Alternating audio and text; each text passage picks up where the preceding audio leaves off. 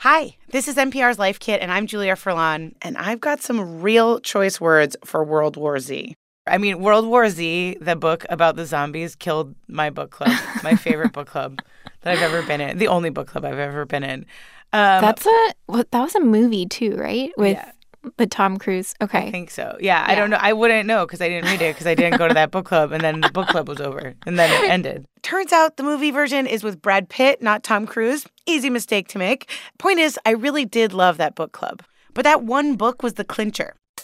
So, friends, today we're here to make sure that you don't make the mistakes that I did. We're talking all about book clubs, how to start one that thrives, and how to make a book club the kind of thing that everybody wants to go to. And you know, that can mean reality TV rules. You can bring out your hottest takes and your biggest drama.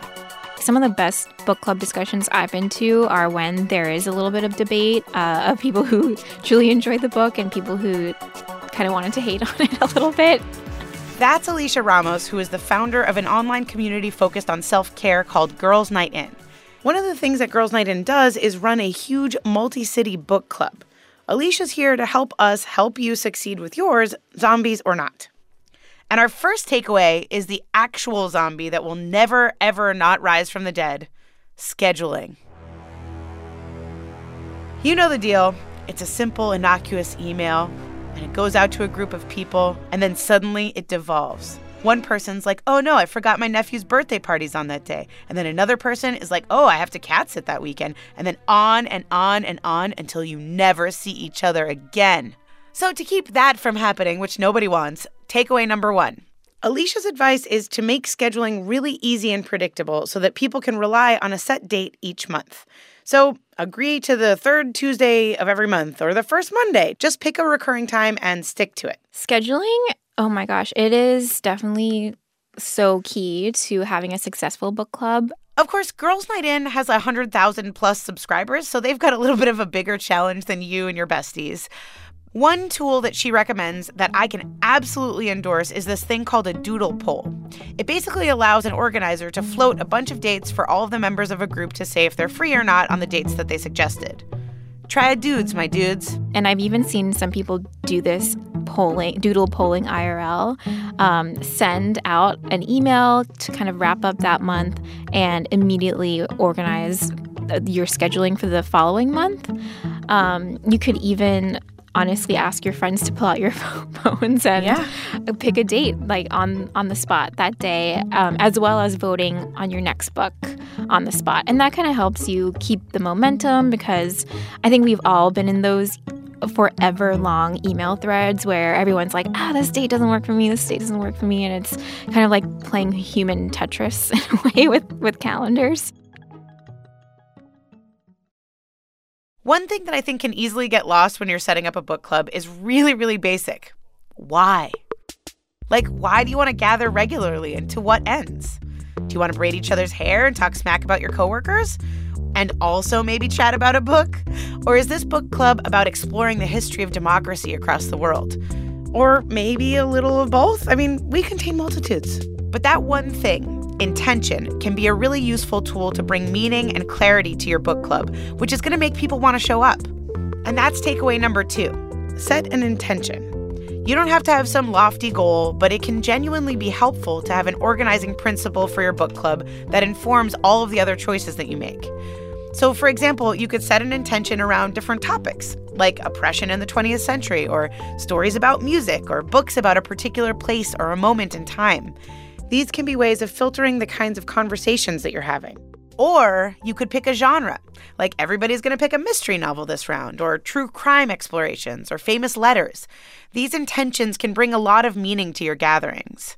Your intention could also be a practical thing, like let's say you just want to expand your friend group. If your intention is to create a space for people to make new friends, or maybe like you want to meet new friends, um, that's a really great intention too. And that will help shape how you run book club, how you choose who is invited to book club. Because if your book club is there to, um, with the intention of making new friends, maybe you can make it a rule to say, hey, every month, let's try to invite a friend who has never been to this book club and kind of have it be this open space versus having the same friend group over and over again, mm. which can be mm. nice too, but it just depends on your intention. Yeah.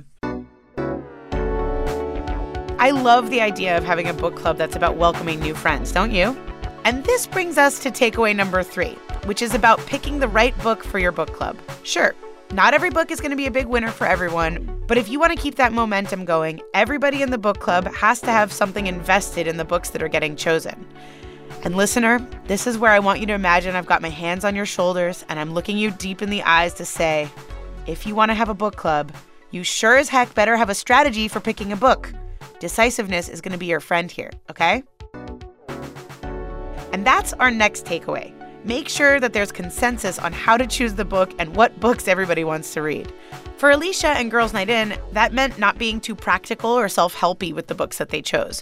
But my mom's book club was literally all about books that would explore self improvement through different philosophies and religions, and they loved it. So, you know, whatever works for you.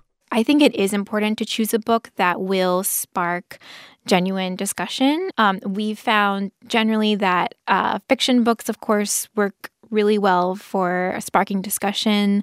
Um, there's something about that where people can bring their own experiences to the table and they're able to to reflect. And that's when i've seen discussions become really lively where some you know maybe the book is about friendships and someone um, right now in their life has a lot of long distance friendships and they're able to share from their perspective versus another woman who maybe has like too many friends right now yeah. that kind of thing. Yeah. Um, so choosing the book is really important. So our final takeaway is one that i love so much say your book club chooses a book and you're really not interested in it, like me, for example, with World War Z, instead of letting that kill your book club, Alisha has a solution, which is our final takeaway.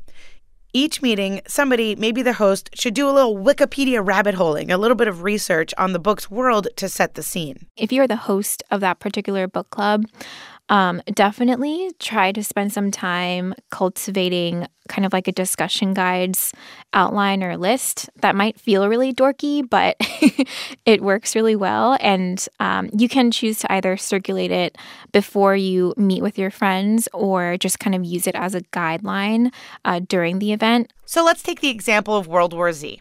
I didn't want to read it, but it's entirely possible that I would have liked it a lot more if I had listened to some interviews with the author, Max Brooks, or understood a little bit about the book's place in the larger apocalyptic book pantheon, you know?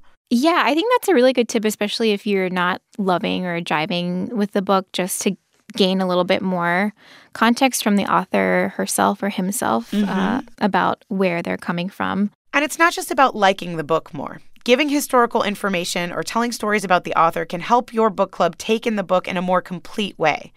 Each bit of context is a new little way into the book for the members of your book club. I think it's especially important when you're dealing with books or discussing books that are from authors who may have come from much different walks of life than you. We want to definitely take care and respect those backgrounds and mm-hmm. uh, all of that and, and take all of that into context. So it is a, is like one part educational context and other part inserting your own opinion. Okay, friends, let's close this little book club by talking through the things that we learned so you can start your own ASAP. First, make sure scheduling is simple, easy, and consistent. And if you want, use a doodle. Second is set an intention for your book club to bring more meaning to it. Third is make sure that there's consensus on what book you pick and how you pick it. And finally, context, people. Bring it to your next book club and see what happens. And that's it. I hope you all feel really inspired. And if you're looking for something great to read, check out NPR's Book Concierge for hundreds of recommendations from all of the smart staffers and critics here. You can search for all kinds of genres too, and there's even a whole category of book club picks. Find that at npr.org/slash bestbooks. For more NPR Life Kit, check out our other episodes. There's so much good stuff there. We have an episode on how to pay off student loans, one on the best bedtime rituals. You can find those at npr.org slash lifekit. And while you're there, subscribe to the newsletter so you don't miss a single episode. And here, as always, is a completely random tip. This time from NPR's Christopher Richardson. Make sure to check and change your batteries on your smoke alarms on Daylight Savings Day. That way, you're checking a life saving tool twice a year. If you've got a good tip, email us at lifekit at npr.org. This episode was produced by Sylvie Douglas. Megan Kane is the managing producer. I'm Julia Furlan. Thank you so much for listening. Oh, book club, book club. Okay,